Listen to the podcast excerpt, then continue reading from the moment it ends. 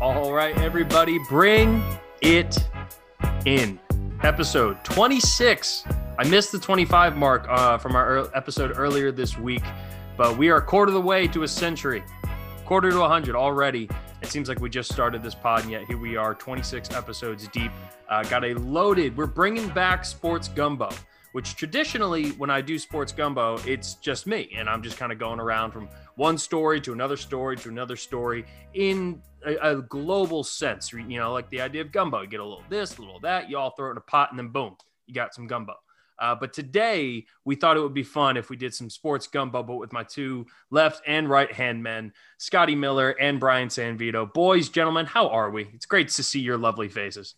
Great to see you too, and I'm glad you said that. I'm a left-handed guy, so I've always uh, hated those comments. Like my right-handed man, it's like, no, you're left-handed man. That's me. I'm your guy.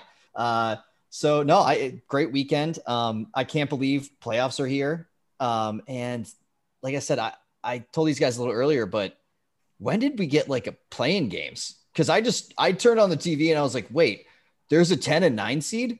And wait, wait, wait, wait. Wait. Why is seven playing eight already? Like in the Warriors are eight. Like I have been out of the loop and I can't wait to dive into this and get the updates from the boys. It's going to be fun, man, because I think between the three of us, we're all at different kind of levels of NBA fandom. Scotty, I know you follow it pretty regularly. I am a obnoxious NBA fan. And Vido, like you said, you kind of watch the NBA from a distance. You check in in the playoffs. You see what LeBron and Steph and KD. You look at the big names, see what they're doing. Uh, Scotty, my man, how are you, buddy? How, how, how are things over in your neck of the woods? Oh, good. Just about uh, 45 some odd days uh, until we move into the house. Um, uh, wife's out of town this week. It's just me and the and the dog flying solo. A little boys' weekend. We're gonna sit on the couch Saturday, have a couple beers together, watch the PGA. It'll be gorgeous. What is Um, what is boys' forward to that. weekend look like for you, man? Like, like, what have you been? Have you been just binge watching Netflix? Uh yeah, a little bit. I've been I've been really getting into this. Uh, I I watch a number of uh, of Italian shows, uh, so I've been really getting into this Italian crime drama. But I'll spare you the details on that. Uh, a really great show, though. By the way, a lot of twists and turns. Italians know their dramas. If you if you're into uh, foreign uh, foreign shows or cinema, go ahead and check out the Italian ones. I, I highly recommend. Italians being dramatic. But other than that, man, yeah, what a surprise. Who, would have Uh, thought? other than that, we've just been, yeah, we've been, we've been sitting there watching sports all night long. I've been watching a ton of WNBA action, Jeff. I got to tell you, in, in the last four or five days, I've watched about six games. It's gorgeous. I you know the, the WNBA is awesome, man. Like I I've become more and more over the last I would say about three years. I've become a major WNBA fan, and it all it Oh, actually it all spawned from my interaction with Elena Delle Donne, who if if anyone out there is a WNBA fan, really. you know Elena Delle Donne, right? She's this she's the tall. She she's plays for the the best players in Washington the Mystics. yeah. One of the best basketball players in the world. She's phenomenal. And uh, I was uh, I was meeting my my old girlfriend's uh, dad for the first time uh, down in Old Town Alexandria, and you know she he's he's a doctor. He's very successful. He, he wants to take us out to like a nice Italian restaurant for dinner.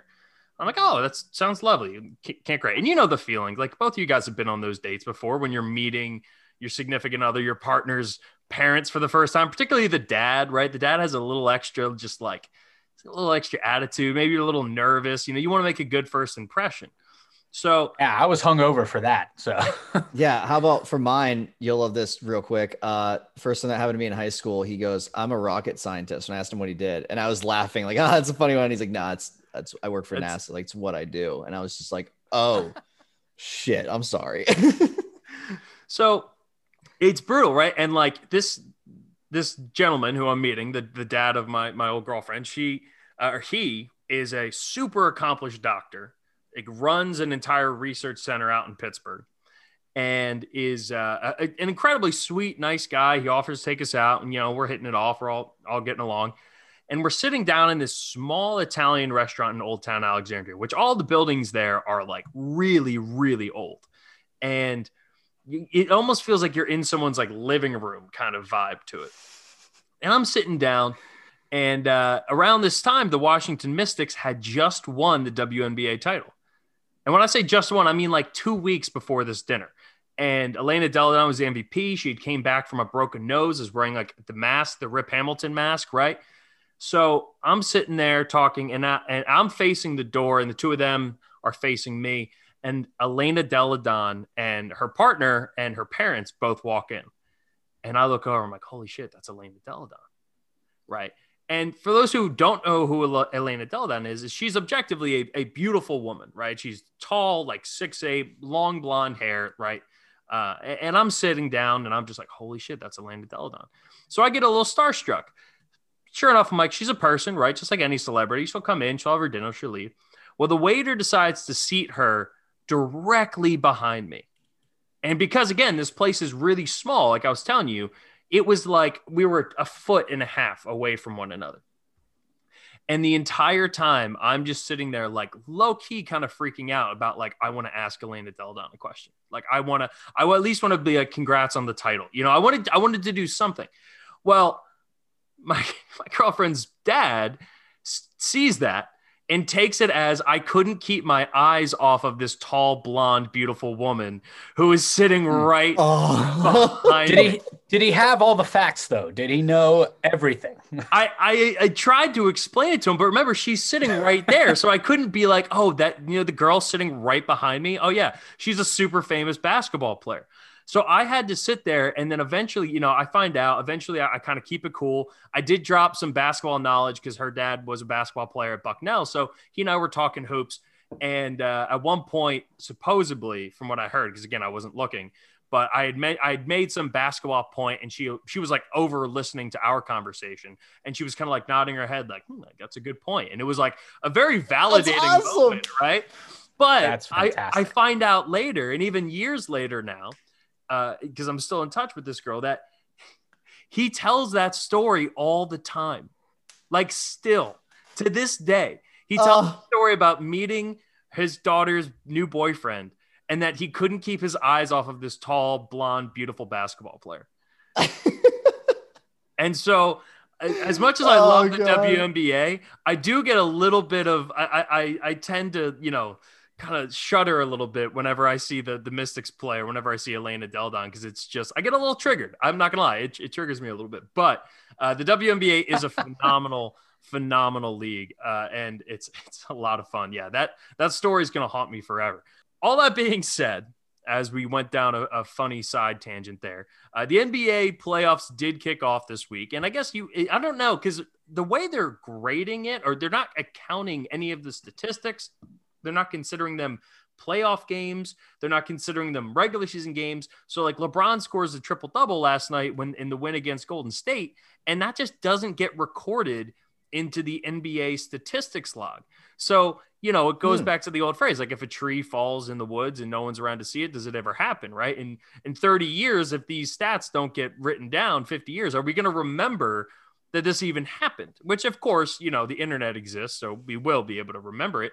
But it's it's a bizarre situation. So to answer your your initial question there vido the play in tournaments and this was the crux of the pod i did on tuesday with with my friend denton day the whole concept behind it is basically just to try to in part eliminate tanking right? Tanking is something that really became a, a massive part of the NBA, right? You, we saw it with the process with the Sixers, and we've seen teams kind of do it year in and year out to try to get themselves the best odds at getting the number one overall pick. Now, there's still a lot of debate as to whether or not this is going to effectively, you know, curtail tanking in any way. In one year in, there are some positive results. I think it's going to take probably five or six years of seeing this kind of be implemented. Uh, Scotty, as an NBA fan, I know you're a Warriors fan, so I'm going to ask you to take the Warriors hat off after what was an amazing yeah, yeah. game last night between the two. What was your takeaway now that we've had four play-in games and we have another two coming up, one tonight and one tomorrow night? I like I like the tournament. Um, I and I think for for two reasons. One, it's it's great competition because you're playing at the highest level anyway, uh, and to to vie your way into the playoffs uh, in a in a one game or two game uh, series against the, the the last four seeds as seven through ten seeds uh, just makes it fun to watch. Uh, every one of these, with the exception of the uh, the Charlotte blowout against uh, against uh, oh who did they play first? Um, Pacers. Pacers. Thank you. Um, uh, with the exception of that blowout, uh, the rest of these games have been pretty good. Uh, Jayson Tatum dropped 50 against the Wizards the other night. Uh, and then we had that thriller, uh, the much anticipated thriller with Steph Curry and LeBron James playing in a in a play-in game. I like it though too. The other reason I like it is the it makes it provides meaningful games down the stretch. The last two weeks of the season, uh, most guys are taking flyers if they know that they're not going to be in the playoffs uh, by any means. Uh, they're they're putting vacation plans in all of this, you know, uh, and then they're just not there on the court, uh, game in and game out for for the last two weeks of the season. But I'll tell you what, this play-in tournament, if you can get to a 10 seed, now you have a shot at the playoffs. These these create meaningful games down the stretch. I mean, look at the Pelicans. Uh, any other season, the Pelicans would have would have been written off. Uh, Zion Williamson would be planning his trip to Aruba or wherever the hell he's going in the, in the off season, uh, and there they were the last two weeks of the year fighting like it they were every game was a playoff game. So it was great to see. It's good for basketball i think too. Now vido as a as a more relaxed nba fan right someone who's more casual you kind of come in and out and you, you watch the big moments. Would something like these play-in games do you feel like that's something that would entice you more to try to watch maybe the last month of the nba knowing that there's maybe a little more at stake I actually think it's flipped. I actually think that because the play, it's almost like the first four in the tournament. But imagine hmm. if the percentage is so gr- much greater, right? Like it's it, it, there. There's imagine you know there's only four or whatever eight teams in that, and and when you look at it, um, that's such a small percentage of the overall teams that are in it compared to this. It's it's adding these other spots, and so in that case, I actually feel like I don't need to watch even more so now until the playoffs because even if a team's kind of good, they're going to be in the playoffs, right? They'll be in the hunt. And so I, I think it's exciting to watch, though. I think it's really cool. Um, my my favorite player in the league uh, was out this whole year. Shout out Klay Thompson, right? Like that's that's uh, why really I've stayed away completely from all the news. But um, with everything else like going on with other sports, it's just like basketball comes around the playoffs. But this grabbed my attention. I got to say, it's something new. It's something fresh. I think it's funny how when you look at sports and playoffs and just all of this, the only thing that's really changed recently, like the NFL changed, and then the college football changed a few years ago, which is 2014, I guess it's a while ago now. But like then the NFL makes a change. Um, I know uh, some other leagues have done some things, but these are the biggest ones I could think of, and and I love that the NBA is doing this and at least changing it up. Why not? Yeah, you know, I, I'm kind of in that boat too. You know, I think a lot of people see something like this happen and they go, "Why do they need to change it?" Right? Because as people, like as humans, we we it, it's an old line from Wayne's World, right? You know, like we fear change, which is an old you know Star Trek reference as well. It's like a reference within a reference, but. Uh, you know, people do inherently, they don't like when things change. They don't like when things that they know are a constant in their life go a slightly different route. For me, I the only issue I have with the play-in tournament is just like if you're the seven seed and you play in the Western Conference, which is extremely competitive year in and year out, and let's say you are 10 games above the eight seed, let's say you're five games above the eight seed. Why do you have to justify playing one more game in order to even make the playoffs when it's clear that you are five games better than the next team there, you know? Or if there's a 50 win team in a really competitive conference that now has to try to win one more game. Yeah, that's the exception though, not the rule, right? I don't know I mean, if it is every, though. I mean, like because every think, conference has been that competitive. If the if the Lakers had lost last night, and then let's say they they somehow lose both to Golden State and then to Memphis, or Anthony Davis, you know, rolls an ankle in that game against Golden State, Golden State goes on and wins, and then Memphis is able to beat the Lakers, uh, you know, tomorrow I think there would be a lot of NBA fans who are up in arms about the fact that the Lakers, even though they struggle with injuries and stuff throughout the year, are no longer in the playoffs because of this tournament. Now, luckily, we're not necessarily going to see that. And we were rewarded with what was a, a phenomenal game Steph Curry, LeBron going at it. And I want to get into that game coming up next. But I think, I don't think it's that like much of, I don't think it's that far off. You know, like I think it, it's more realistic. Now, most years, the, the nine and the 10 seed are probably just going to lose. And I look at a team like Indiana. Like, Scotty, I know you're a little down on Indiana, but I'm down on Washington. You know, I thought Boston would win that game against Washington because there's no Bradley Beal and Russell Westbrook is you know, the biggest choke artist in the last five minutes of every single game that he's ever played. When did he get there, by the way? I was watching basketball and I'm like, oh my God, dude, that's Russell Westbrook and he's in DC. I didn't even know. I go to DC all the time. I had no fucking They idea. traded, they traded John Wall to get him. So John Wall's now in Houston. what? Russell Westbrook's now in DC. Yeah. Oh. And he's got two more years on his contract. How about Yeah. that? Russell Westbrook went from OKC to Houston last year. And then in this offseason, Houston traded him before they traded James Harden because now Houston's in full on tank mode and is just trying to start to kind of rebuild in the post James Harden era. Where's uh, James Harden? He's in Brooklyn Oh, Brooklyn that's- I, I think I with did know that one. KD, with, Yeah. with with KD Kyrie. and Kyrie, and they're and they're they're the two seed, Yeah. right? So Yeah. and Brooklyn very well could go off and win the whole damn thing. How how pissed does Russell have to feel being like, man, I had both those guys in OKC and god damn it, like Well, that's Kyrie's kinda funny, such a right? better Because fit. He could have won. So they could have played each other, right? If they had won that game, they would have been playing each other in the in the Oh. uh, in the first round. Yeah, it's it's it's a it's wild. And, and look, the NBA more so than ever is less about the NBA. And Denton quoted Kevin Durant uh, on the pod on Tuesday and said it perfectly, right? Because KD came out and said this. I think it was like last last summer, maybe it was in the offseason post bubble. But is that like sometimes I'm not even sure if NBA fans like the NBA. You know, like so, like sometimes it really does feel like NBA fans don't even watch the games. They don't care about the game. They care about the drama surrounding it all because it's it's like Yeah.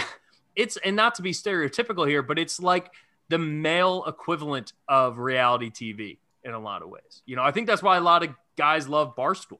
You know, Barstool is kind of the same way. It's like you get Yeah. to know the characters of the people in the Barstool office. And I think a lot of people love the characters of the NBA. They love the storylines. You know, free agency and the trade deadline are as big of a day uh, as any other day in the NBA playoffs. And part of that is Yeah. because the regular season in the NBA is a problem. But the second that there is something on the line, now we're going to have six Yep. weeks here of NBA playoffs. It's going to be it's going to be must see TV.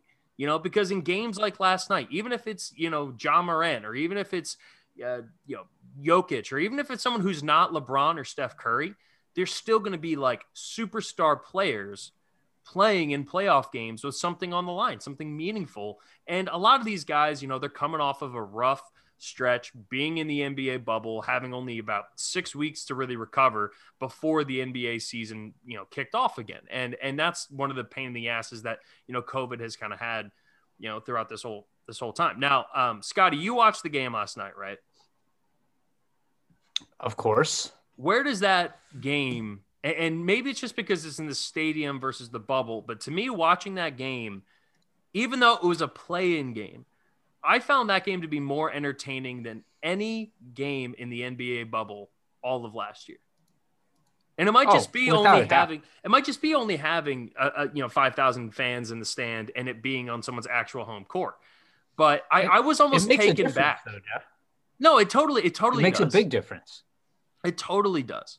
But I was just taken back by how much of a stark contrast it was between when I saw the NBA playoffs in the bubble and I was working on NBA radio at the time. I was producing post-game shows for the NBA bubble. Like I was as up and in all of the NBA bubble watching all of that and yet I still found that that game last night was more compelling than anything we saw all of last postseason. Yeah, absolutely, it was, and I think it a lot of that is due to the fans.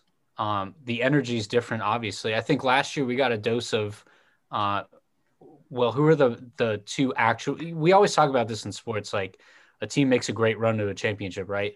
Uh, but was that the actually the best team, or did they just catch a streak of luck and like things bounced their way, and and there was some other external factor? The crowd is one of those external factors Mhm. and the home field, the home court, whatever the hell you want to call it, it, it's huge. It makes a big difference. And of course, in that game, you got to play in the fact that it's a rivalry game. You got the two of the biggest stars in the league playing against each other in a play-in game. Um, but it's it the it's tangible in every sport I've watched, including in the Super Bowl, uh, most of the the the playoff games. Even hell, there are baseball games where I'm like, Jesus Christ, there's there's fancy hot playoff hockey games. There's there's eight nine thousand fans in the stands. I'm like, this is like a palpable difference uh, from having nobody there. And, Uh, and you, and, you know what's going to be energy is different and it's huge. It makes a big difference. It- you know what's going to be really fun? I'm not sure if y'all saw this, but the College World Series, both for baseball and softball, they were kind of patient zero. I guess the NBA tour or the NCAA tournament last year was kind of patient zero for a lot of COVID teams, but all of the spring sports had their entire seasons canceled. You know, so Right. you know, for most teams, they had played like 15 to 20 games. They're going 100% full capacity in Omaha for the College World Series, which That's crazy. you know, individual beliefs and everything aside, it's going to be cool to see a fully packed stadium. It, it Yeah. really is, and and I'm really excited for, it, especially for those men and women who who got screwed over so hard last year. It's gonna be it's gonna be awesome. But you're right, Scotty. Like last night, and honestly, I think just the court. You know, I think just seeing one Yeah. team's court and not just the NBA bubble court. You know, it, it just it really has created this kind of like almost like this sense of normalcy a little bit, even though it's still a Yeah. little different. And you see the courtside people are all sitting like I think it was Drake and Michael B. Jordan were sitting next to each other during the game last night, and they're like in The a little, goat was there? they were in like a little two person pod, like, and it was like two people and then like, you know, 10 feet and another two people. But that, that difference alone is going to be huge. It's one of the things I think is going to help the Sixers. You know, Philadelphia is opening up 50% Oh, yeah. capacity for the Wells Fargo Center. And the Sixers have the best home record in the NBA over the last four seasons. So, I you know, and, and a team, talk about a team that can feed off of the crowd's energy. Um, last night we did see though a, a vintage lebron performance and it's incredible that in year 17 or six it was it's 17 right was it 2003 he was drafted 17, 17, yep. 18 uh, it's insane to me that in year 17 of lebron james that we are we are still seeing him do shit like this and i feel almost dumb for have asked asking uh, denton this the other day but i am I, I am ready for a post LeBron era in the NBA. Like I, I genuinely am. I appreciate the greatness. I genuinely do. But I'm ready for the next crop of superstars. You know, I, I feel kind of similar to like in tennis. You know, I, I feel the same way in, in a lot of sports. And you never want to not appreciate them. So you can appreciate them and still be excited about the future. And I guess that's kind of where I stand. Uh, Vido, as someone who is much more of a, again, like I said, a more casual NBA fan, how how does LeBron resonate to you? Because obviously he is the biggest star. He's the biggest athlete, I think, in in American sports. Uh, in, in just terms of popularity, notoriety, he's one of the biggest in the world. How does LeBron resonate to you as someone who is a casual sports or a casual NBA fan?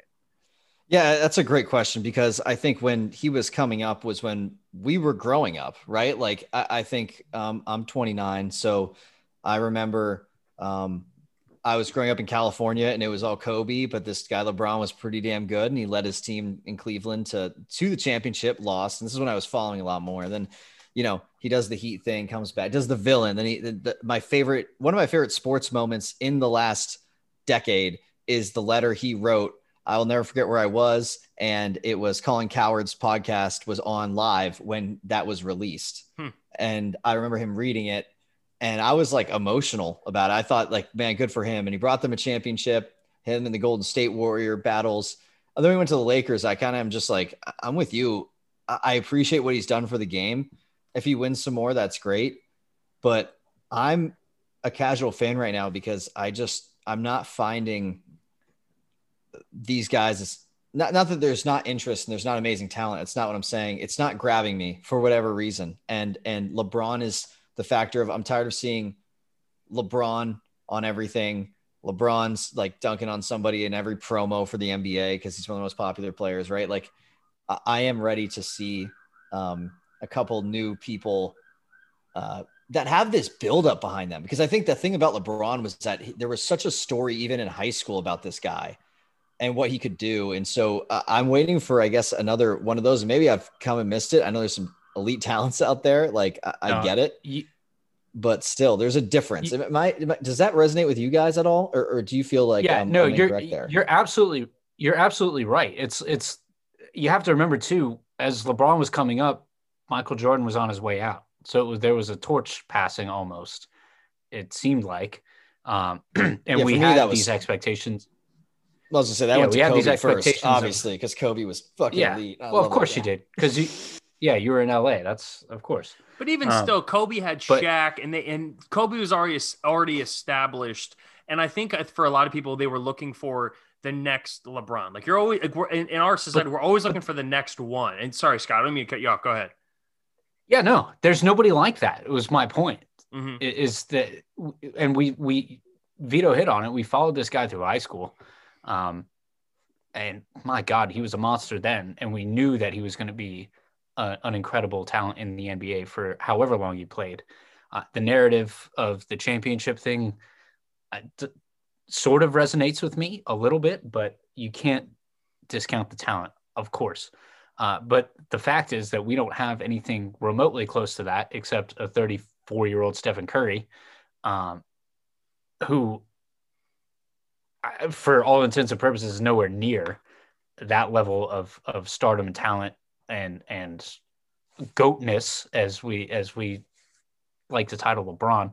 Um, so I, I just I don't see where you go from here. If So- you want to post LeBron era that bad, then what, like what are you searching for in that? Because there isn't anything that I see that's relatively close. Maybe Zion. I don't know. So, so it's it's there's two things I want to kind of address here. Number one, you know, Vido, to what you were saying, you know, the thing with with LeBron, uh, as incredible as he is and and was, it, the thing that really takes it over the top was the expectations he had entering the league, coming in as a high school kid in 2003 and already being dubbed the next Jordan, and then to fulfill that to an extent where he will be the greatest statistical player to have ever played the game by the time he retires. The fact that he has accomplished what he has accomplished in his career with those expectations is jaw dropping. And so I think that is part of what you're talking about, Scotty, which is that there won't be another guy with those kinds of heightened expectations. Partially because we're still seeing LeBron go out and do what LeBron's doing right now right? Like the fact that he has a triple double, hits a huge three to to win the game with a minute left against Steph Curry and the Warriors with a Oh, banged up Laker squad, despite him missing as much time as he's missed. Um, but what I would argue with is that I think because LeBron and the LeBron stans, which honestly, you- there's a compelling argument to make that hardcore LeBron stans are the worst fans in sports. Worse than the Cowboys, worse than the Yankees, worse than the Red Sox, worse than Philly fans, worse than Whoa. all of them because they are so blind to any sort of rational argument. And and there's an argument to be made that the Jordan people can be that way too, but at least the Jordan people saw both. The people who are so up LeBron's ass are are the worst sports fans. And I think that's a big reason why we have trouble moving on to the next level because there's all the off the court shit, not the charity stuff. Like in that level, LeBron's the greatest sports entrepreneur we've had in the last 50 years. Like going Oh back yeah. to Bill Russell, Muhammad Ali. Like he is at the level of those guys when you talk about his philanthropic efforts as one of the most famous people in America. But it's all of the other shit, you know, it's talking about like, you know, the bubble, you know, I've won two of the hardest, the two hardest championships in NBA history the bubble championship year and the year that they beat the Warriors. And it's like, y- there's no actual proof of that. You're just saying this to build up your own case for when you retire. And there, there are hundreds of examples of LeBron doing that shit. Scotty, you mentioned it the other day, or, or uh, sorry, Denton mentioned it the other day on the podcast. Like he came out and said before the game against the Warriors that Steph should be the MVP this year. Why would he say that? We all know that Steph Because it's building best- a narrative. Yeah. Exactly. Yeah. So that way he ends up when they beat the Warriors, he ends up seeming like that much better. And so that's the shit with LeBron that drives me up a fucking wall. And as much as I Uh, it's a admire heady him as a player and It's a heady play.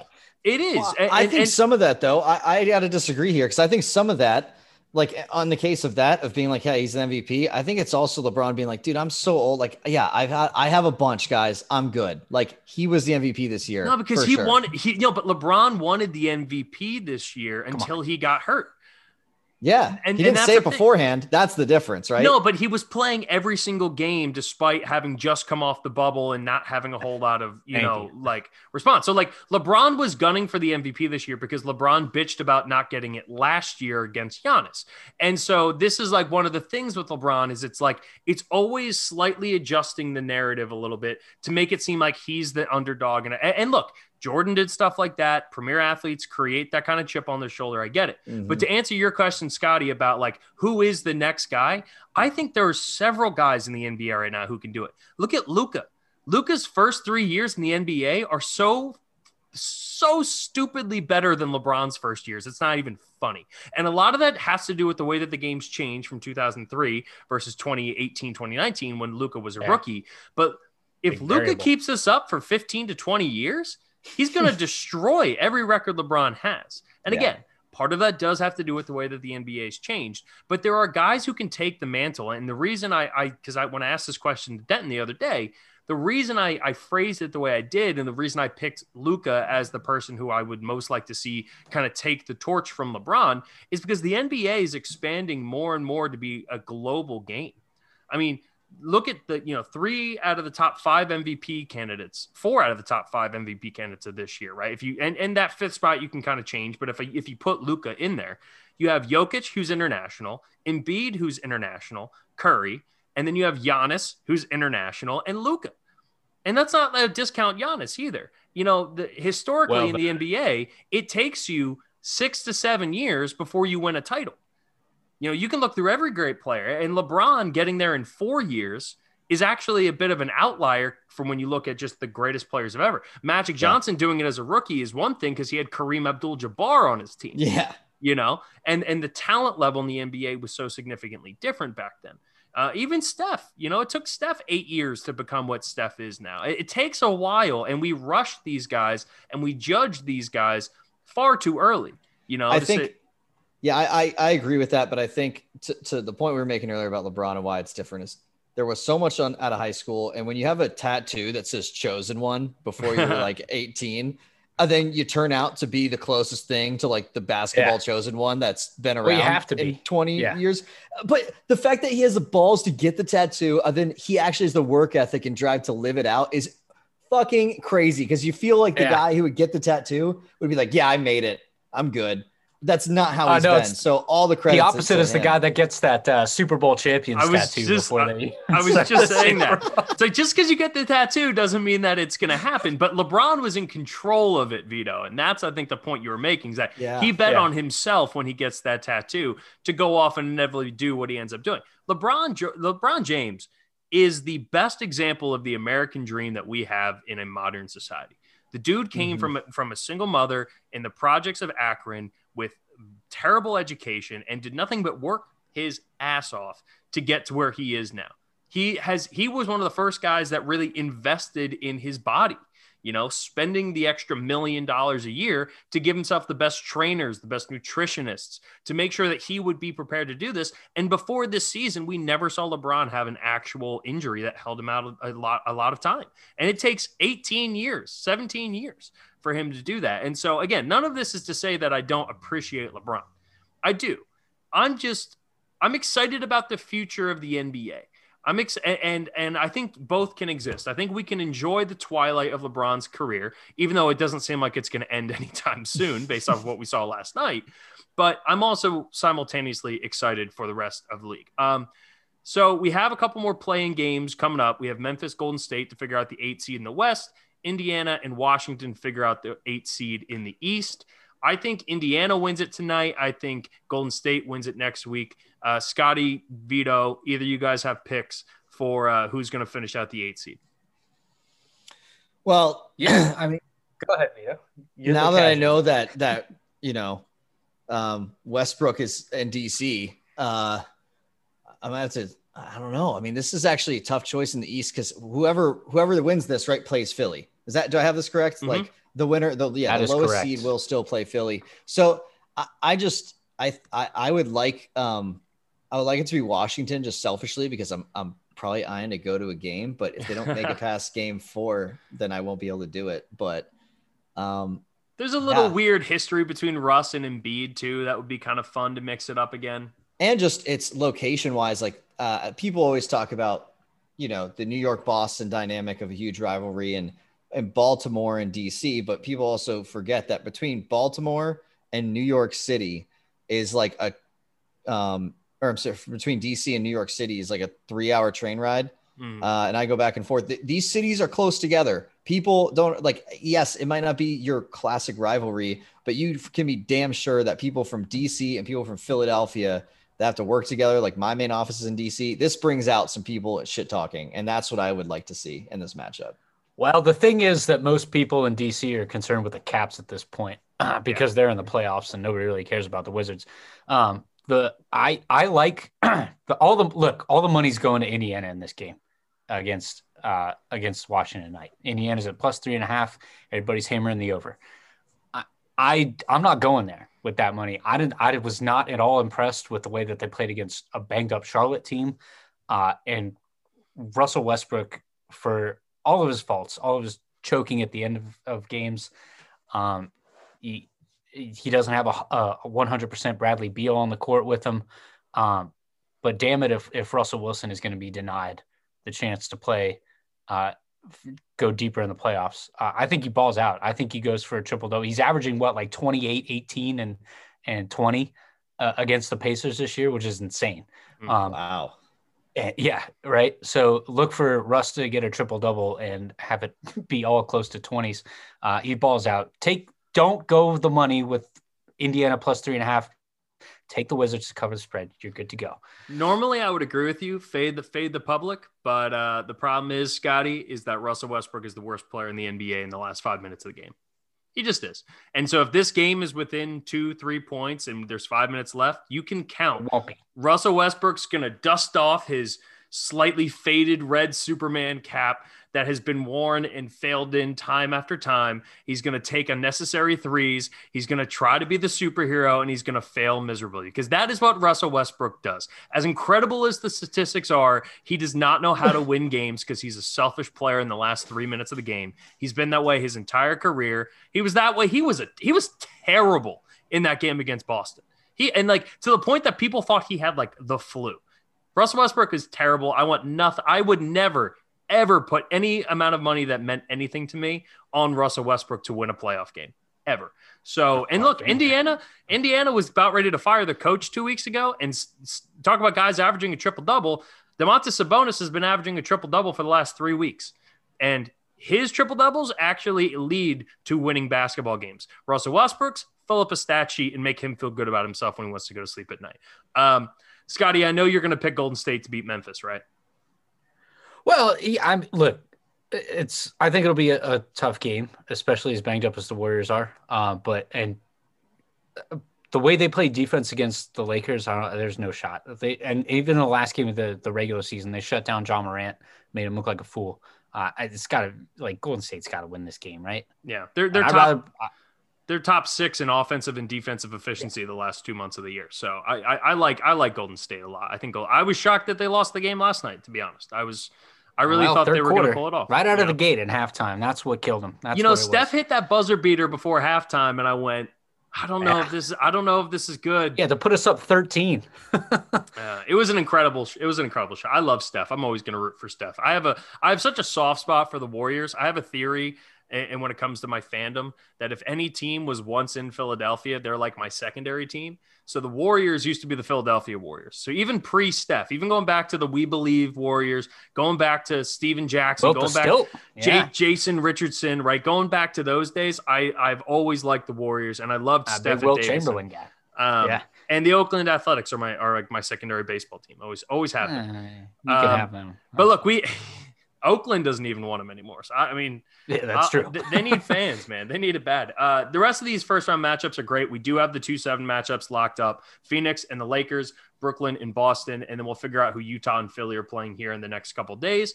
Uh, but it's going to be a lot of fun. We got a lot of great matchups ahead. So uh, let's take a quick break. We're going to come back, continue on with the sports gumbo uh, right after this.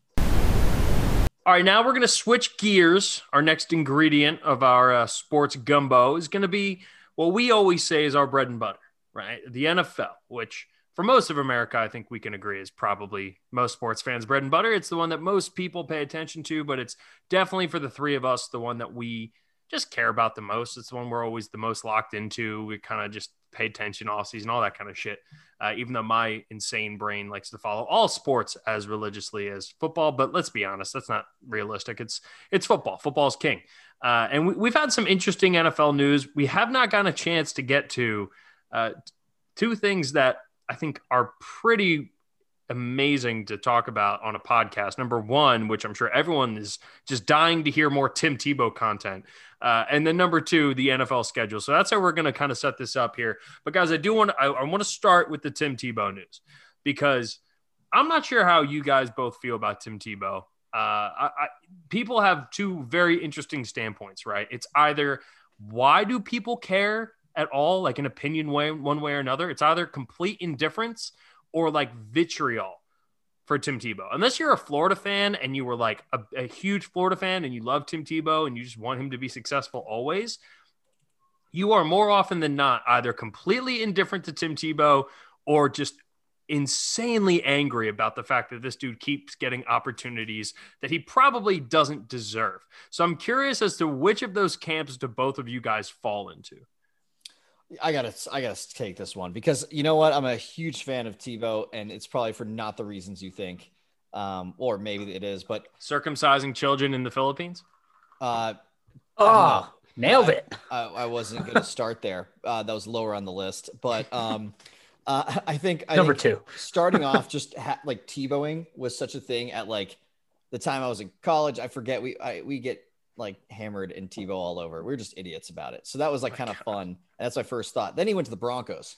And then people like it oh, was oh, that playoff game. Off, dude, well, oh, the playoff game was great, but let's not even get there yet. He made our team the number one rushing offense because we had to be, but also because that's what he did. And he would make four or five throws a game, and you were like, "Whoa, where did that come from?" Um, and we'd somehow win, and we'd edge out all these victories. And then all of a sudden, we're in the playoffs. We play the Steelers. He throws one good slant route to Demaryius Thomas, and they're crowding the box with everybody because we were just running the ball the whole game. And Demaryius Thomas breaks off, scores a touchdown. I'm at Penn State. Everyone I'm watching with are Steelers fans. I'm freaking out. I had a Tim Tebow fat head on the wall. So I was a huge fan. Um, oh, yeah. I was so happy we got Peyton Manning. People forget about that. It was like Tebow was our option, and then it was like, hey, instead, why don't you get a Hall of Famer and have upgrade. him set records? And win a Super Bowl. So Has there ever been say. a bigger upgrade from passer talent alone from Tim Tebow to then the following year Peyton Manning? It's pretty incredible, right? Uh yeah, I, I don't think so on the list of candidates. Maybe Jameis Winston and Tom Brady, but uh no, even that, Jameis threw for five thousand yards. Yeah, yeah. You know? I was going to say, even that is clo- way closer than Tim Tebow to Peyton Manning. Jesus, Scotty, how, where, where do you land on Tim Tebow? I I I'm indifferent. I don't care if he's great, fine. If he's not, I don't think it matters. Um, I think they can use him in a lot of ways. I, I think it'll be interesting to watch whether they they line him up as a tight end and actually make him catch the ball, or uh, or they use him as, in sort of some of these decoy trick plays. Urban Meyer used to run a lot of that shit at uh, at Ohio State. Um, because he had the, the tools to do it. He had guys playing wide receiver who could play quarterback and vice versa, uh, as we saw those Ohio State quarterbacks in the NFL. So, um, I whatever, man, good for him. I guess I think it's a distraction, honestly, in the event that Urban Meyer and, and fails for whatever reason. I think he's got the pieces in place not to, but for whatever reason, if he does, it, Tim Tebow's a nice story. I whatever, who cares? So you're in the indifferent camp. Vido, you kind of fall under the like Florida fan slash kind of Denver fan where it's like, you know, he actually did something for you. I, I, I'll tell you what, man, like when he did the baseball thing, I was like, go do your thing, King, you know, go do you, brother. Like knock yourself out. You want to go try to get, you know, capitalize off of your name and your, your history as a, as a great athlete to try to become a, an MLB player, whatever, man, go, go do your thing this to me is where I switched from being indifferent to like genuinely just like, can you just go the fuck away, dude? Like, wow. And, and it's not even like, you know, other like other guys are just, you know, the other guys are grinding and have earned this shot, which I do believe, and other guys have earned a, a better chance than Tim Tebow has. But like, Why the hell didn't you do this six years ago? Why didn't you do this seven years ago? Is it only Urban Meyer? Well, is playing the only? baseball. Is it no? But even what like everyone said coming out of college, go be something else. You're not a fucking quarterback in the NFL. You're not. Like he he just isn't. And Like the was. one thing you will never be able to take away from Tim Tebow is that the guy is a winner, right? He knows how to win football games. I remember being in like middle school or high school and having this debate with people about Tim Tebow because at the end of the day, even if he was a terrible quarterback, he still would find ways to put up a W. And that does at the end of the day matter. But there's a kind of like there's a line, right? Where it's like, yes, you might win games, but you're not going to win every game because you're limited in what you can do at the quarterback position. And if he had embraced the idea of being a tight end or being a fullback or, or playing somewhere else, you know, at, coming out of college, this dude would have had a 10 year NFL career, no question. I, I don't doubt that for a second. But, and I've heard this said, and, and in moments where it's like, I didn't play the game at the highest level, so I don't necessarily know what it takes to be an NFL tight end. Well, I work with an NFL tight end or former NFL tight end, Ben Hartsock. Spent nine years in the NFL as a blocking tight end, played with Peyton Manning played with the New York Jets and Mark Sanchez, played with Matt Ryan, the Atlanta Falcons. It was all over the place. And Hartsock was telling me about this, and it's like this guy has no callus. This guy doesn't know how to block. If you look up his tape when he was the personal protector for the Eagles and for the Patriots that one year when he in the preseason, he got he was blown the fuck up. And that was like while he was playing professional football still. This guy needs to be like like I, and the thing is is everything I've ever heard about Tim Tebow behind the scenes and on camera is genuine. Like the dude is a genuine, real human being.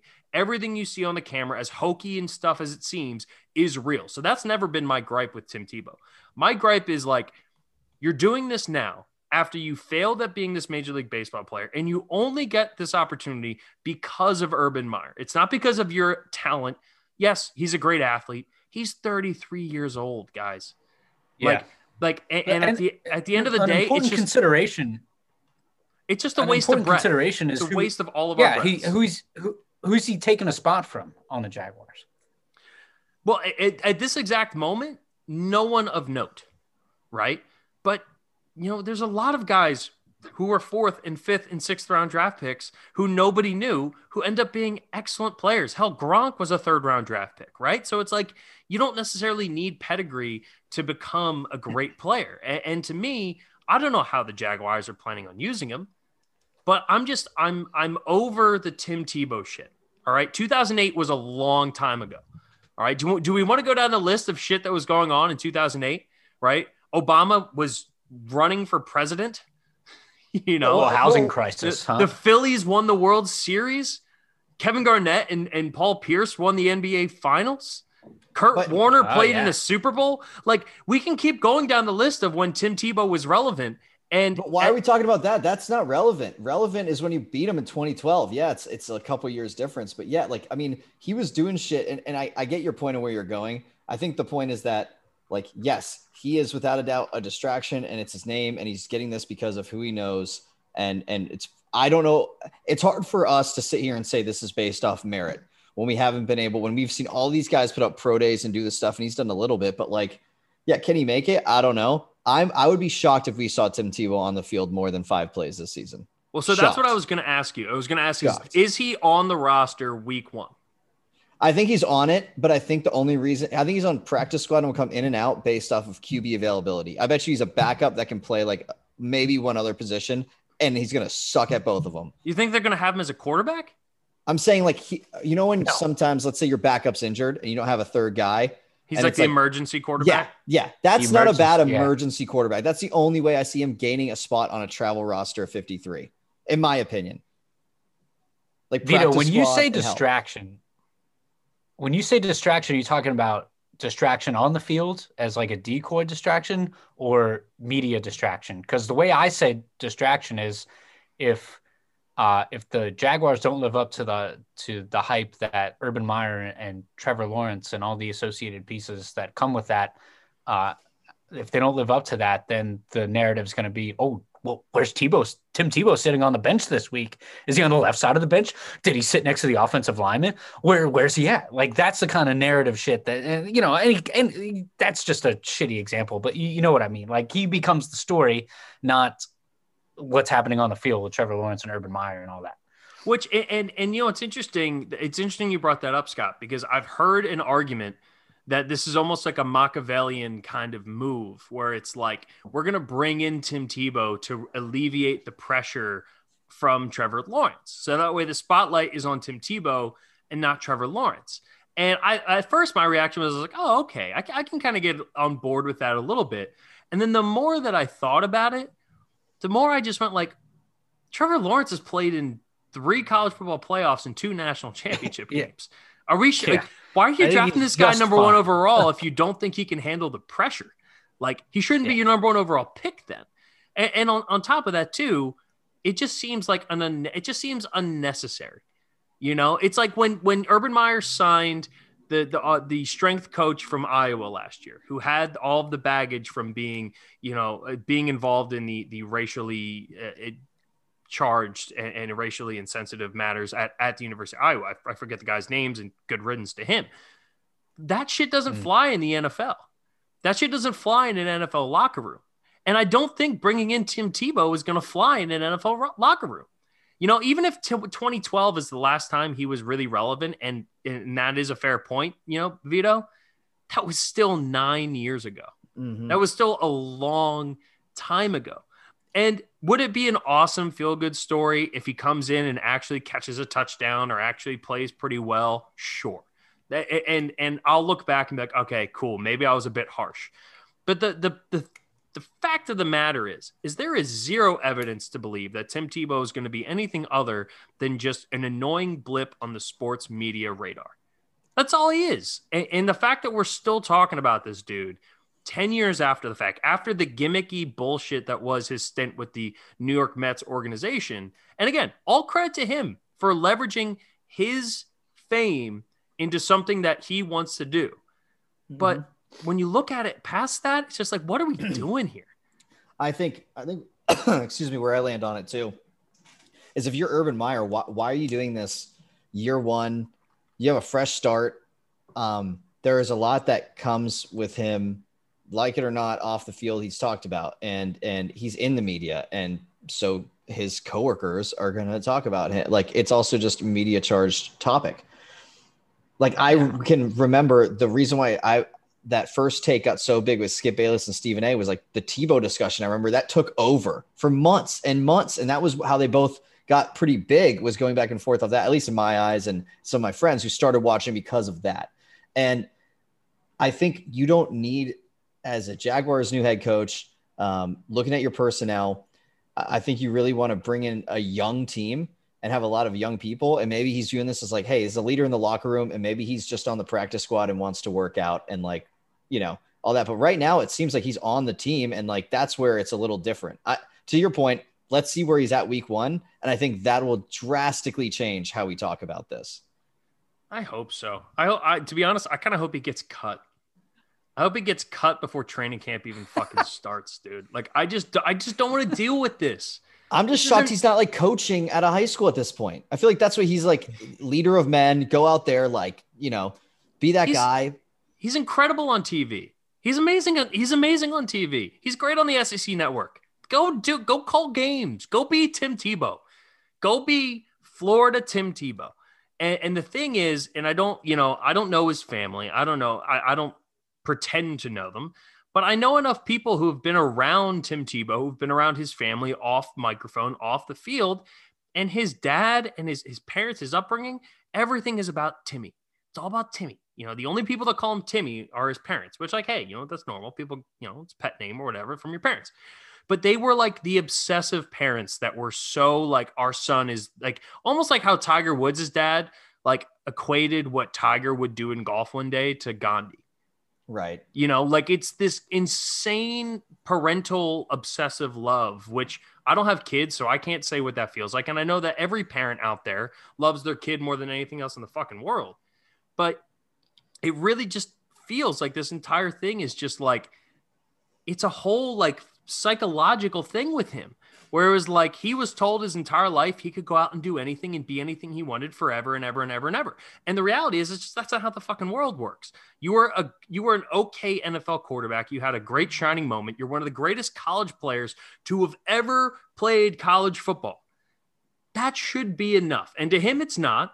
And the problem is, is for people who are like, well, that's not enough for me. They, they have opportunities to go off and do other things. He had his chances and they've since passed him by. And this just seems so unnecessary to me and distracting from like, let's talk about Trevor Lawrence. I'd so much rather be talking about Trevor Lawrence right now than fucking Tim Tebow. Well, it's funny though, because you're the one who's driving the conversation of your hate of Tim Tebow.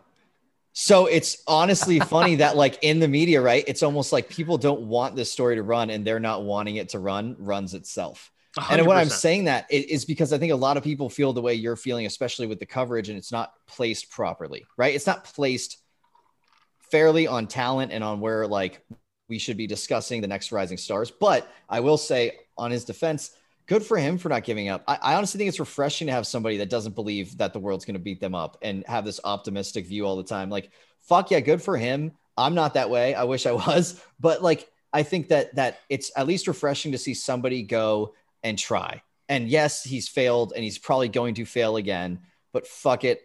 Props on him for trying because nobody, including us, it sounds like, thinks he's got a shot. So yeah. power to you for giving it at least a swing again and, and, i'm on board with that. Like i'm okay with like leverage like we live in america. Capitalism is king. If you have some sort of leverage leverage it. And by the way i know i'm being a hypocrite right now. Like i the whole hand up I am I'm helping drive the narrative as to why I dislike Tim Tebow and the fact that we're talking. It's passion. I can tell podcast. you you care. I just want him to go have an awesome retirement and go live your life to be Tim Tebow. Why you need to do this and still be in my fucking world? I feel like I'm back in like fucking high school. I feel, you know what I mean? Like I feel like I'm back in this time when people cared about Tim Tebow. And the thing is, is like it almost feels like we're pretending to care about Tim Tebow. Like that's the thing that drives me nuts. It's like we're all pretending like this is something, and it's not. This is nothing more than just a waste of our times and i'm now wasted all of our times by by talking about it as as much as i have. Um let's switch topics. Say, that was a lot. Of tebow talk. Let's switch topics now to uh the NFL schedule, which was released, which is the other thing I wanted to get to you with you guys. Uh, Vido, you're a Broncos fan. Scotty, you are a San Francisco fan. I'm obviously an Eagles fan. Give me one game on the schedule that you're looking out of conference. And it can be in conference, I guess, if you really wanted to. But give me one game on your schedule. You know, maybe it's the game that you think, hey, this is when Aaron Rodgers is going to be traded to the Denver Broncos, and we're going to see him in a, in a Broncos uniform. Or maybe it's, hey, this is the game that I think Trey Lance is going to get his first start for the Niners. Uh, what games are you most looking forward to for your squads here? For me, I think it's actually um, it's early. It's week two, and it's Broncos against Jags. And I think why it's so big. Uh, two reasons. One, um, personally, my two of my best friends growing up were Jags fans, and so I get a lot of gambles and bets on this stuff. But I think what what it really is on the football field is our defense has made a lot of improvements in this offseason, both in the secondary and on, uh, even on the line getting healthy. I think we're going to go after Trevor Lawrence. And on the flip side, I think it's really going to be Drew Lock's chance to say, like, yeah, we're in this quarterback battle and everyone's here to watch the other guy. And if he can step up and have a great game early, you know, a, a great first quarter of the year, the first four games, that's going to, that could change his career. He's at a very career defining moment. If everyone's healthy, um, if he doesn't perform this year, I don't think we keep running with them. So I think the start is huge, and I I I, I kind of visualize that game as a game that could really vault forward or set back his uh, perception. Scotty, yeah, for for me, uh, of course, this division is probably one of the best in uh, in football. Uh, so you got to circle every conference game on the on the schedule, including those dastardly uh, folks from those chickens from Seattle. Um, speaking of birds, though, I think week two is a big game. Uh, Niners Eagles, September 18th, week two. That's a big game for me. I'd circle that one. I'm gonna go though. Uh, my pick, my pick for game of the year. I'm gonna circle 49ers Jaguars when you'll see Trey Lance up against Trevor Lawrence. Trevor Lawrence. Wow, could you imagine both yeah. our games being against the Jags a year ago as our fan? Yeah, like, how about that? I know, right? Maybe the Tebow shit's working. I don't know. um, No, but I, th- those are great. I mean, it's always exciting when the number one pick comes to town, or or you're going to play the number one overall pick. Uh, I, I look at the Eagles schedule and I see that five out of the last six games are against divisional opponents. The Eagles only play one divisional opponent through 11 weeks of the NFL season. And uh, Oh, I I can't, know that that whole division's going to be decided in the last five weeks. it It's really is. It's, it's going to be wild. Um, as I said to you guys, when we, when we were taking a break, like I've, I'm, there's a little bit of hope, you know, we, I need the drop of, uh, you know, rebellions were built on hope from Star Wars, man. Like I need, I need, uh, That's need- such a good bite. I need someone to just drop that in. Maybe I'll do that in post production. Future Jeff, get on that. Um, but outside of division, I'm really looking forward to the game against the Chargers on November 7th because at that point the Eagles will be about eight or nine games into their season, and I think we'll I think I'll have a good grasp a grasp on that as like to what is this team. You know, I can I feel like at that will be the point, depending on what happens in that Chargers game against a good up and coming Chargers team, because there are some games in here that are just like they have to play the Bucks, they have to play the Chiefs. You know, they have games that they, you just know the Eagles are going to lose. So I'm excited to see that by that point, if they could somehow pull out a winning record, uh, I, I think that could be a, a good kind of like, hey, let's let's take the temperature of what I think this Eagles team is at, you know, nine games into the season, and and maybe get a better idea of what we have in, in Jalen Hurts. Uh, and, and then over last thing I'll ask you guys here is there a specific matchup just NFL wide that you're most excited for? Obviously, the Tom Brady returning to New England is the one that took kind of the most headlines. Is is that the number one for you guys? Is there something else that you're maybe looking forward to? Uh, that's a clear number one for me, of course. Uh, if I'm picking one outside of that, I'm going to go week one. Sam Darnold up against the New York Jets. Mm. Uh, and I'm going to be honest with you. I might take Sam Darnold in. Uh, and this is a bit of transparency. We're all in the same fantasy league, the three of us. I might take Sam Darnold to play week one against the New York Jets. How about wow. that as my quarterback? That's why you went 0 and 13 last year. That's a, yeah. that is, but by the way, if you want to know why Scotty went 0 and 13, there's no, I actually, I, I don't disagree with you. I actually think Sam Darnold will probably go off in that game. Yeah, but I I, just, it was too, too easy of a joke not to make. Uh, Vido, yeah is that there was a one, layup. Yeah. is the one for you that, uh, that stands out? Yeah, I think for me, it's it's that week four uh, Thursday night game. It, it's always nice to see a good matchup on a Thursday night, and it's going to be the Jaguars versus the Bengals. So we will have Joe Burrow and Trevor Lawrence, and that is going to be a really fun game to have on a Thursday earlier in the season, where um, you know we're just getting back into football, and all of a sudden we're going to have it on, you know, a great games on Thursday. Saturday, Sunday, Monday. Oh, I can't fucking wait. God damn it. I, we're getting about- closer and closer. How about Joe Burrow too on track for a week one to be back on the field? Like that's insane, right? I, it's awesome, man. Just I, it, it's amazing how medicine has has progressed to this point. I'm just happy for Joe Burrow. Like I love Joe Burrow and I love Trevor Lawrence, and I think that I'm with you, Vido. Like that's of of the games that I kind of have circled. That's right up there. Uh, the one other one I will add here is Week Seven. We have the Lions and the Rams. Our QB swap: Matthew Stafford going and playing the Detroit Lions Ah. and Jared Goff playing the the, uh, the LA Rams. I think that one could be that one will have a lot of drama behind it. I'm not sure when that's slated as far as time wise, but uh, I could definitely see that being like a flex to Sunday night football kind of thing, depending on how no, terrible it's going to be at one o'clock. I mean, hey, if Dan Campbell somehow lights a fire under them boys, you, you never, you never know. Uh, all right, quick break, come back, and then we're gonna do for the sports gumbo. We're gonna add the spices, you know, because when you add spices to to like any sort of soup or gumbo, you kind of just add them all at one time. We're gonna go quick hitters here as we wrap up uh, this Thursday evening and then Friday morning edition here of the read option. All right, and we're back. Last segment here of our sports gumbo read option. Uh, and this is, the, like I said before, this is going to be our little flavors and spices, man. Just sprinkle a little paprika, throw a little okra on that bad boy, give you a little dash of oregano. You know, not the not the kind that you have in college that you tell the police officers oregano. I'm talking about that real that real oregano stuff. Uh, we're gonna sprinkle. we're Ah. gonna touch on a few things here as we Italian wrap up the stuff, pod. huh? yeah, yeah, exactly. Uh, we're gonna hit up on the pod here to finish up the pod today. We're gonna go quickly. PGA Championship teed off today. Uh, it's one of the majors. It's the first time that the PGA Championship is now moved up into the spring. Uh, I love this for golf, so we don't have to wait all the way into the middle of summer. I think giving a, a a stretch where you have the Masters and you wait like a month and a half and you get the PGA and then you wait a little bit and you get the US Open and the British Open. I think this schedule plays so much better for golf and I think it's phenomenal. Uh, the first round wrapped up today. Corey Conners in first with a minus five. Uh, and then there's a whole bunch of people kind of hanging behind him at that minus three, minus two part. Uh, I think we have like 16 guys there from who are, are minus two and minus three. So it, it, feels pretty wide open. It's at Kiawah Island, the ocean course at Kiawah Island.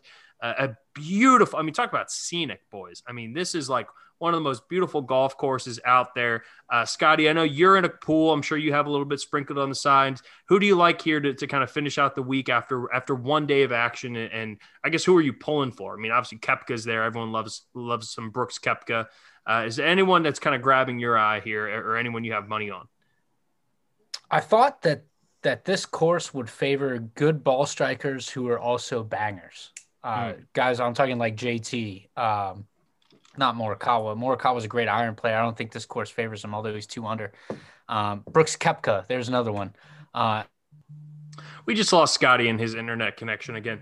Uh, I'm going to just continue his thought here because I think he's he, all my bets there you we we lost you there for a second there, Scotty. Um, but I agree. I do. I do agree with you. I, I think uh, with this course, guys who can hit it a long way off the tee, whether it's with their you know with their woods, with their drivers, uh, and then good ball strikers. I think you basically are describing a guy like Koepka, you know, who's right up yeah, there. Corey, Corey Conners, yeah. who's in first place, is, is right up there. Viktor Hovland.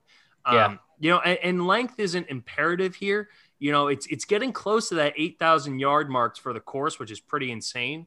Um, but the the really big hitters, your you know your DeChambeau's, uh, Rory's, you know, I, I, I tended to kind of stay away from them.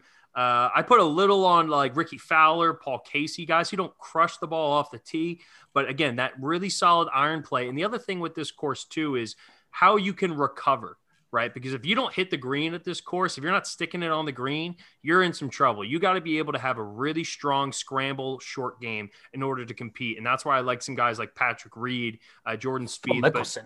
Ah, Phil, Phil, Mickelson coming in at two under uh, uh yeah. on the first day as, as he was gifted. This is one of the best scramblers in golf. I mean, Jesus. He was um, gifted this to get into the tournament. Um, yeah.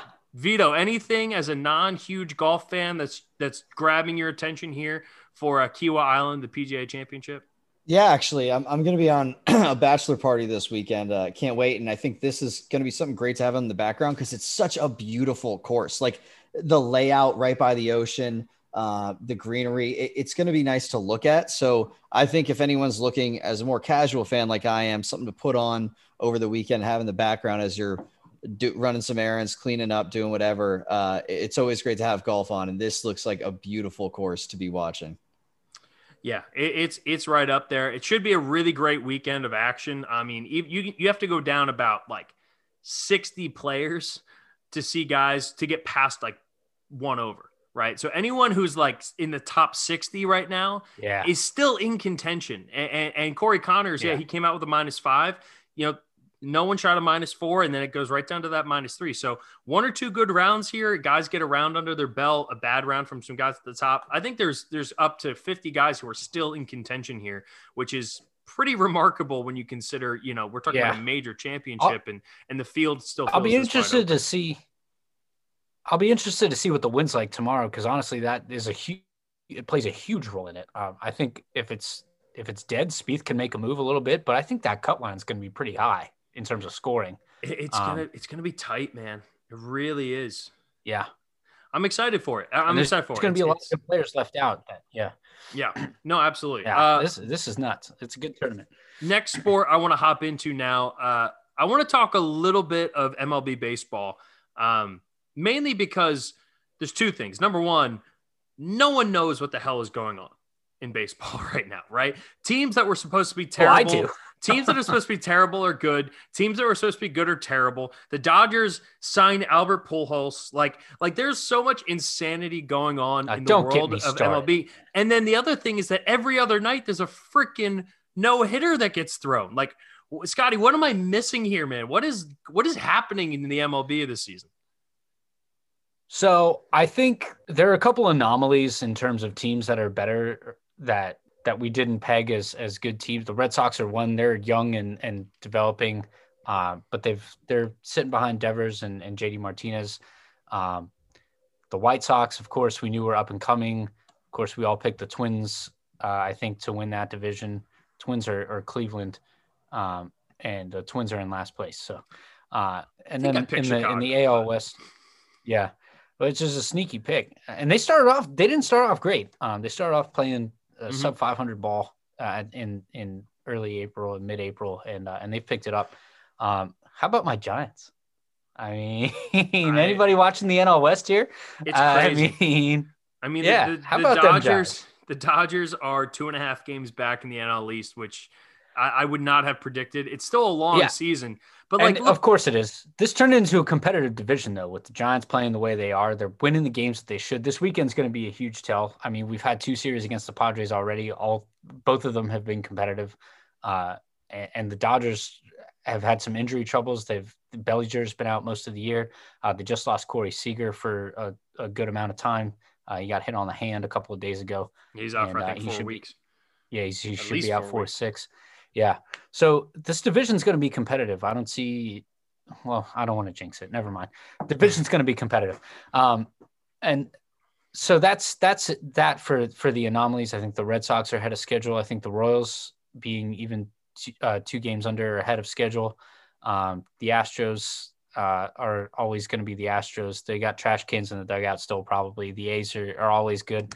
The Angels are disappointing, and they lost Mike Trout. Uh, well, so the... that's what I wanted to say. Is like, what what is like, how is it possible? And yeah, I know Trout is a is a little banged up right now, but how is it possible? He's out six to eight weeks, man. okay, he's a little he's a little more than just a little banged up. Um, but even still, I mean, that was what a week and a half ago.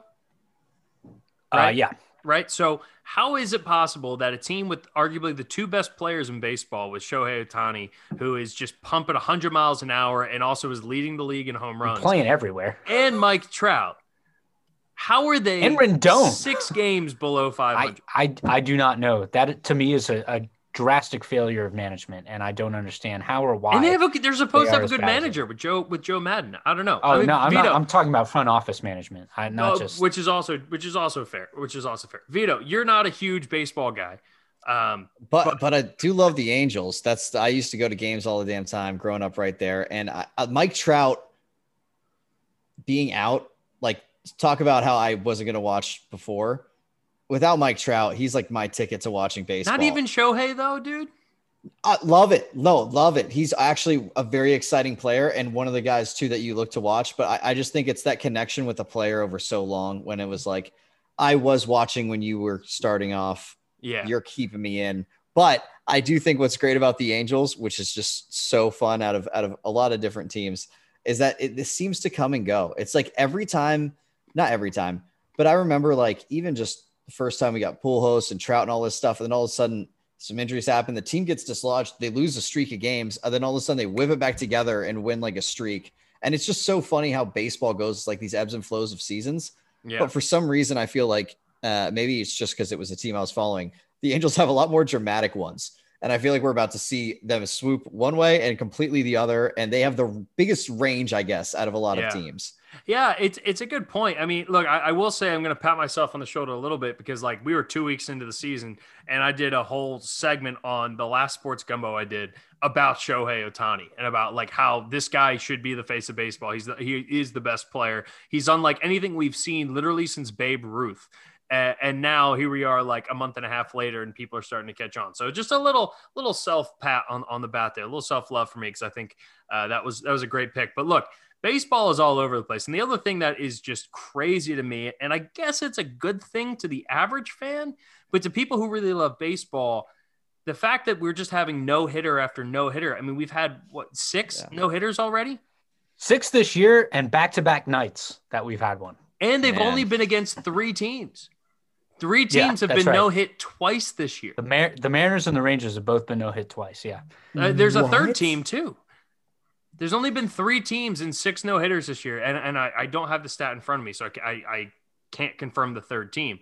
Um, but yeah, there are three teams who have been no hit twice already, and and we are in it's May 20th at, at the time of this recording, which is just is crazy. crazy. to me, and, and, it speaks to kind of the direction that baseball has gone, which is this so stri- home run or strikeout, and so I, yeah, the the I, I mean I the movement, the velocity. I mean, the average pitcher is throwing 97 now.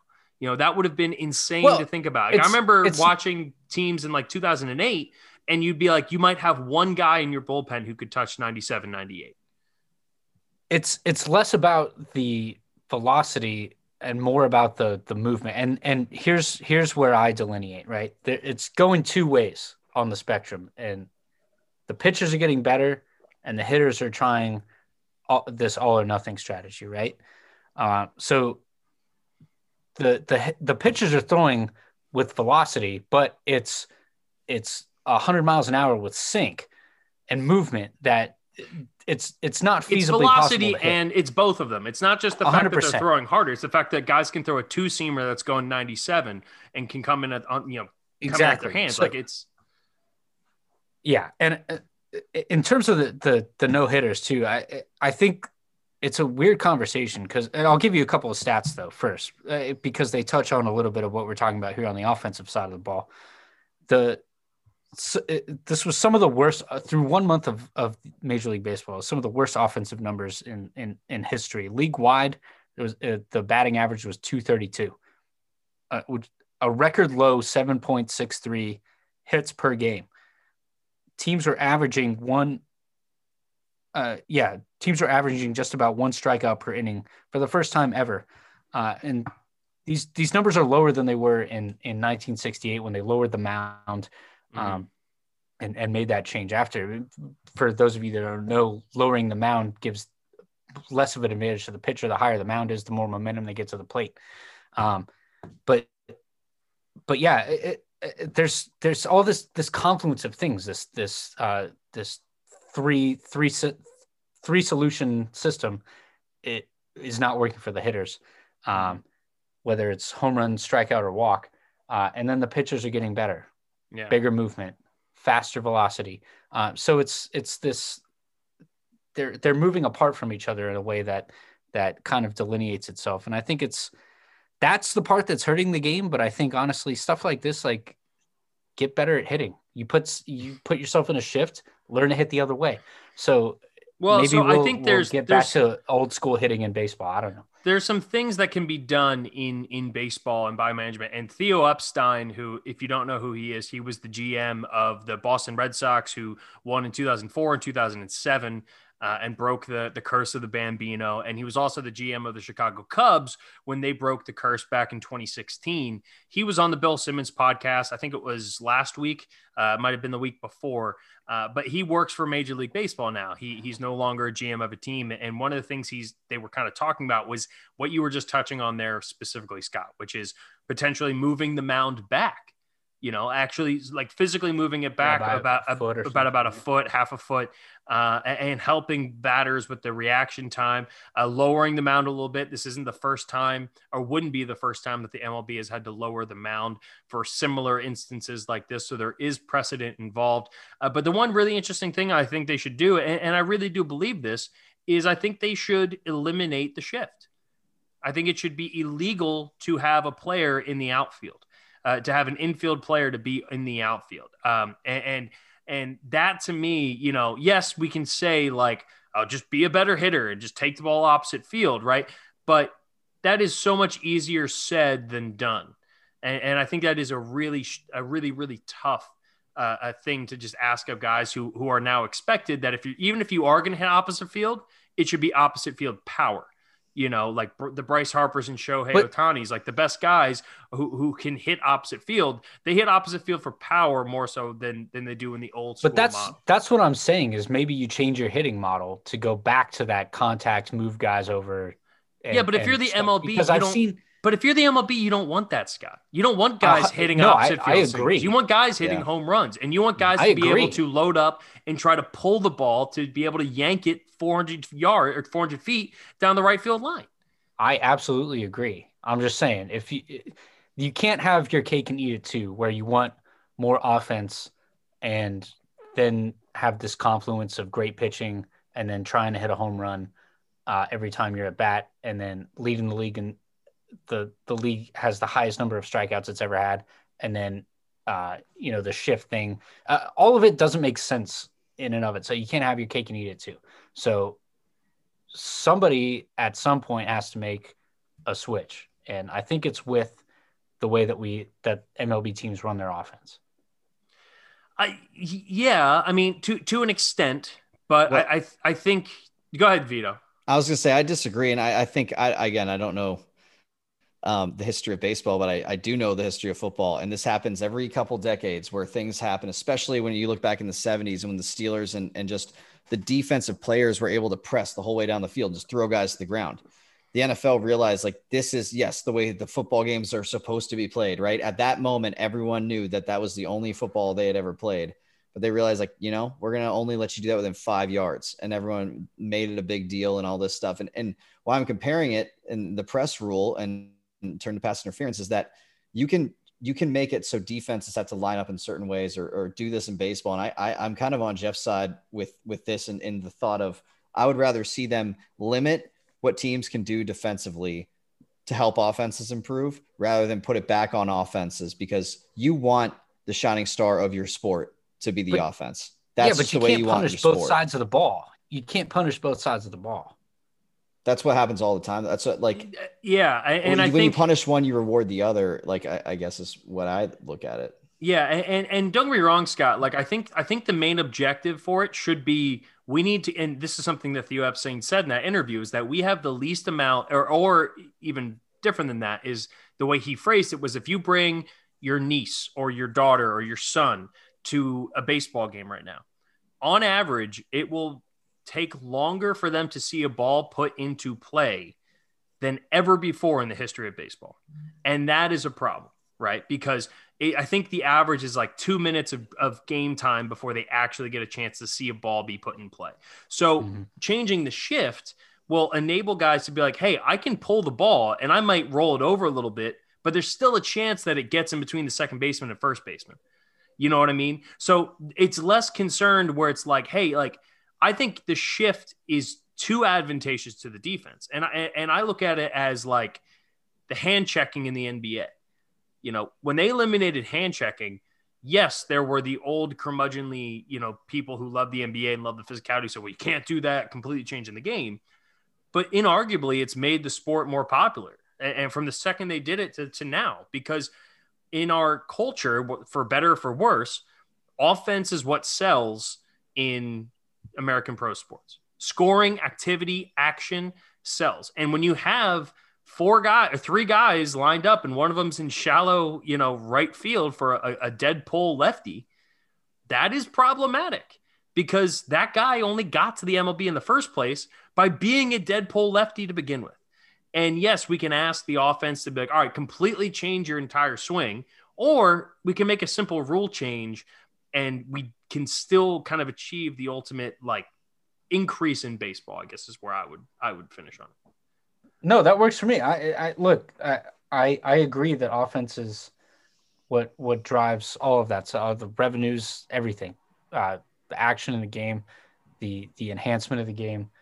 Um, but it, as I keep saying, you can't you, you can't have your cake and eat it too. You can't want great pitching and then say, why the hell don't we have great offense? And then when we get great offense, say, why are the pitchers so terrible? Well, I'm not saying I um, want great pitching. I'd yeah. rather I'd rather see eight to exactly. seven games on a regular basis than see a, a pitcher's duel. You know, and and I I can appreciate a pitcher's duel. I love seeing a guy go out and throw a, a no hitter. And if anything, Scott, tying it back to the no hitter conversation, having a guy throw no hitter in an era where teams are scoring five to six runs on average makes the no hitter mean something again.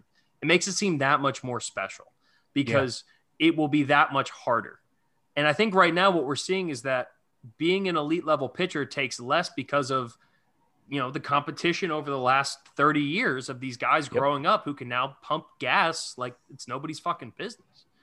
And that know? goes like one, one more one more sport to compare it to is hockey when they made the pad smaller, right? Yeah. Like just just having all of these things to make the it, it, higher scoring games, and that did a lot for the playoffs and, yeah. and kind of where we're going now. And that's a perfect transition, Vido, because I want to hit on two things quickly, and then we're going to get out of here because we're running a little long. Uh, NHL playoffs are going on right now, and look.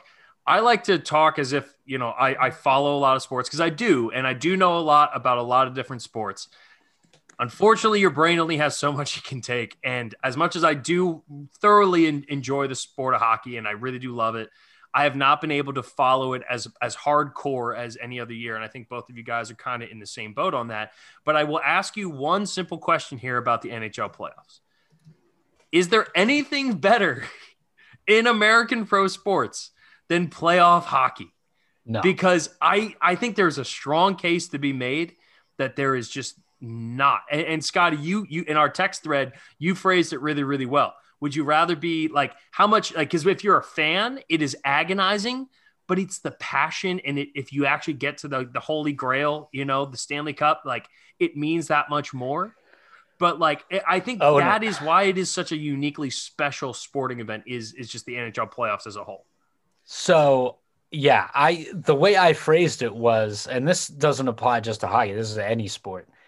Is it more exciting to watch your team in the playoffs, or more torturous to watch your team in the playoffs? And I think that Both. it applies the most to hockey of, of above all other professional sports in the United States. It really does. And- Uh, be, because I remember that growing up, I, I, I'm a Sharks fan. So the Sharks would be in the playoffs every year when I was between the Yeah, ages they of like lose every 12 year. And 24. Yeah, we'd lose in the first, second, third round. We got to the Stanley Cup final one year and we lost to stupid Penguins in 2016. That was a that was a Fuck terrible year. Penguins. because- No one likes the Penguins. Penguins are the worst. except Jakey. Um, but um, No, all of them. but Fuck yeah, I, um, man, I don't think that that statement applies more than in a hockey a hockey match. You know, your uh, your uh, Avalanche are doing pretty well though. Yeah, Let's- yeah, and yeah. and I, also think that just I want to touch on this because I think this is something that's really important in sports. Is that when you have a sport that has low scoring like this, right? It, it- every goal means so much, and it can Every happen play, at so many every play times. means so much. Well, that's the point. Is that it can happen at any point. Any point can be an absolute game changing play. Where yeah, in football you're less likely to have an 80 yard touchdown, but you know when you're getting to the red zone, something's going to happen. In hockey, when you have these swings and you have eight seeds always beating one seeds and shit, it's wild. This is like it's like the March Madness. It's the professional version of March Madness, right? Like it's the professional sports version of like it's a series. We're still to have like this go on, but for some reason that doesn't mean shit. They might as well be one playing like one pl- one game series because it always swings back and forth. It's it's wild because in baseball you have these series and usually the better team wins or something. Someone gets hot. In hockey, that can happen with goalies. That can have with shooters. It's it's so fun. It's such a Yeah. fun sport. Um, yeah, Avalanche won six to three yesterday, which is dope. and, uh, up 2-0 in the series there. Yeah, and uh, and yeah, I, I think when you have those low scoring aga- uh, events again, it, it makes it so much more fun and agonizing. To your Yeah. point, And I, I agree completely, Scott. I, to me, my answer to your question is yes.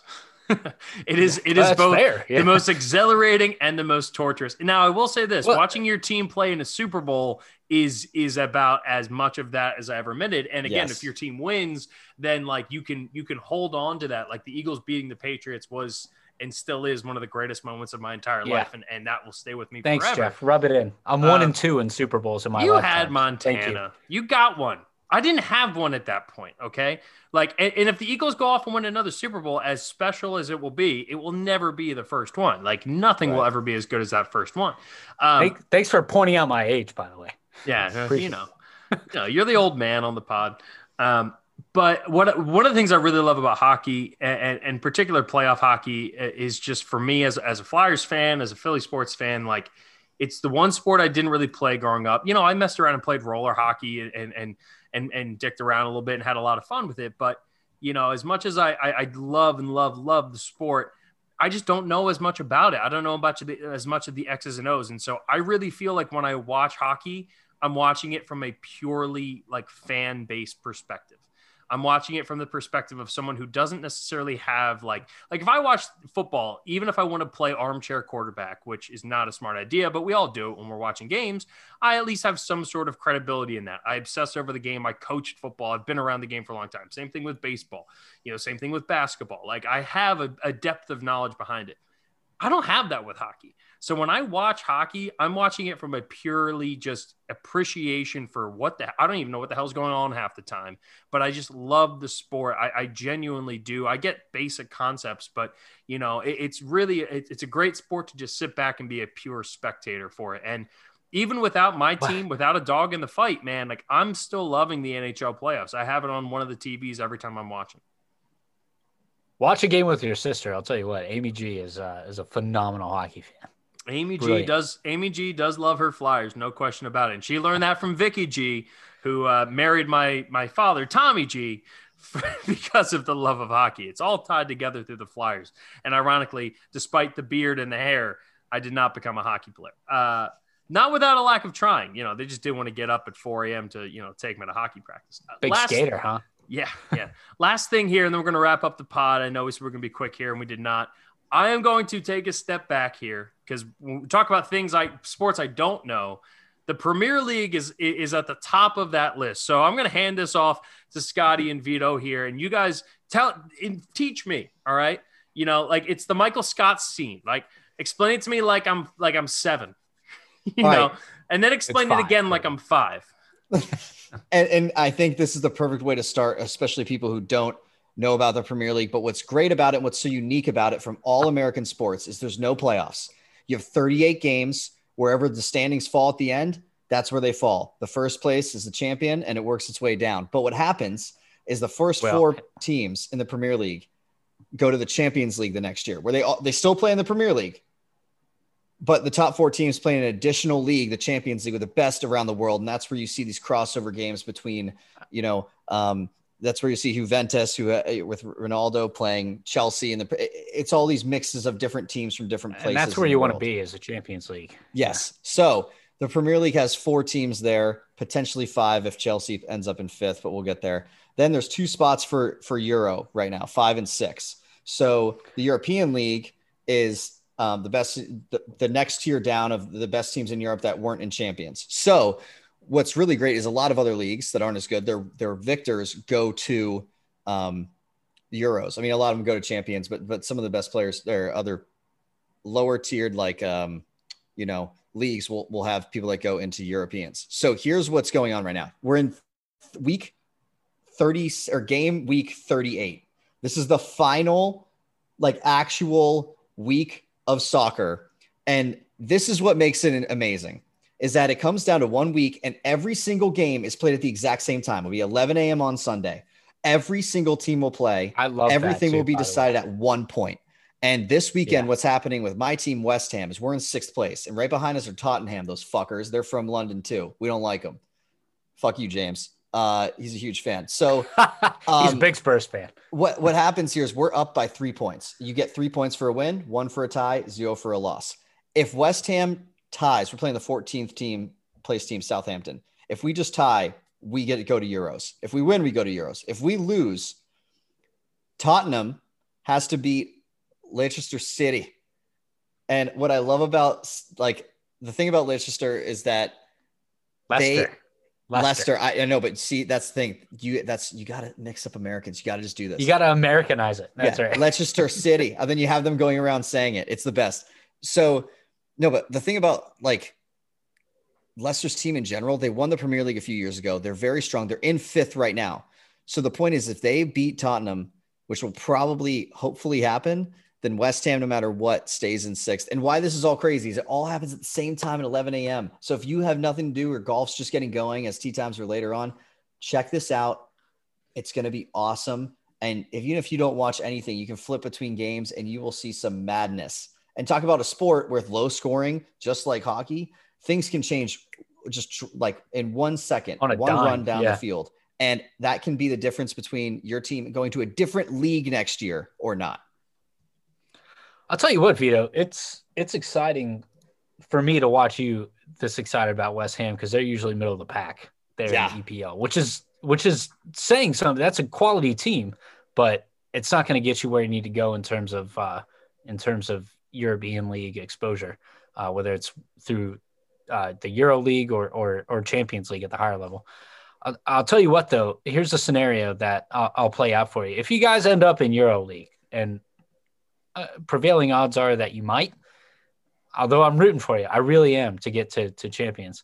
But if you end up in Euro League, you're going to be playing my team, my Italian team, AS Roma, um, because we shit the bed every year. Yeah, you guys do. And and what's funny is that's actually my brother-in-law. He's from Rome. His name's Luigi, of course, and he uh, he's a Roma fan as well. So it's actually pretty fun. I'll show you cut there. But but anyway, as we as like these teams from again around different countries who are not used to playing each other play, that's what brings it fun. And, and I would love to imagine being in in Europe and like making these travel trips. Imagine if if like you know um, the NFL and other leagues existed, like almost divisions played each other. And then like the second place teams from every division would go play a tournament the next year. Like that's kind of how it goes. The perfect analogy for European soccer and and look, I, I, I understand. I love the format of it. I was fortunate. One of my roommates was British for about a year and a half, and he taught me. He was also a soccer coach, so like he understands soccer. Like eh, he played in, uh, I think division or yeah, I think it's like Division Two, Division Three, one of the lower tier divisions below the Champions League, um, over in, in the UK. And one of the things, you know, he and I had a lot of great discussions about it, but essentially, European soccer is college football they, they, they, they mirror each other in such similar ways. You have these small towns, you have some programs that are bigger, more developed, have all these money mm-hmm. in it, right? And they come from all different parts of the country. Just like when you put them together for the Champions League, you know, and this was the whole part of the Super League and stuff that was kind of going on around there earlier, and why there was such a big hubbub, you know, hubbub about the whole thing. But when you have, you know, the SEC playing USC or Oregon in the college football playoff. You know, you're talking about schools that are from different conferences, different parts of the world, recruiting from different places, and all mean something different to a small college town. And it, it holds a place, a special place in people's hearts. It's a tradition based thing. Like it's the only suitable analogy for American sports fans to really understand and, college football and, and, European soccer have a lot of parallels. It's a podcast I've been waiting to do because I've done a ton of like hypothesizing about this, and this is a good kind of place to and, start it there. Yeah, and I think I think the one important thing is for like a team like West Ham, we have our captain Mark Noble, who's been in our system because it's youth system too. So he's been with West Ham since he was like 10 years old. He played, yeah. imagine AYSO playing for like your team and like you grow in and other captain and have like played there for 20 years. It's yeah. crazy. It's like if so, Trevor Lawrence committed to Clemson when he was like an eighth grader. And he was playing know? Pop and, Warner. Yeah. But yeah, yeah, but he, but he like played in a Clemson system that entire time. Yeah. You know, like Clemson their own high school team and their own like you know that's how deep the, the roots kind of go for it and the whole says that all of that stuff is fascinating and I love the blend of those two those two kind of cultures there um boys this was a hell of a pod uh, we definitely went long, but you know what? I think we're still under the two hour mark, which is basically all I try to shoot for. So thank you both for uh, for hopping on with me again on, on, a lengthier edition of Sports Gumbo. But look, we had everything, everything from LeBron to Tim Tebow to soccer to to Sidney Crosby to everything, man. All of a sudden, we're back in 2010 again. It's unbelievable. Uh, but thank you guys for coming on. As always, I, I, always appreciate y'all's time. This was a ton of fun. Thanks for having us. I yeah, love man. talking ball. Hey, it's always a good time. You guys aren't you guys aren't guests on the read option. You're my co-host. You're my boys. You're you're you're my boy Blues. Uh, and with that, we're gonna wrap up the pod. Uh, shout us out on Twitter at Read Option Pod at Jeff underscore Gimpel. Scotty, what's your Twitter handle again? S underscore Miller five. S underscore Miller five. You're probably not the only Scott Miller on Twitter. There's at least one. Probably not. Plays for the Tampa probably Bay not. Bucks, but you know what? I'll take this yeah. Scotty Miller over any Scotty Miller out there in the world. So take that to the. I bank. wouldn't. Vido, you're the only person I know named Vido, so I'm just going to say that you're a one of one. And I uh, love you both. Appreciate you coming on. We'll be back next week with another edition. We're going to start breaking down some of our division previews for the NFL. We're going to get some more college football action going on, and of course, we're going to talk NBA playoffs.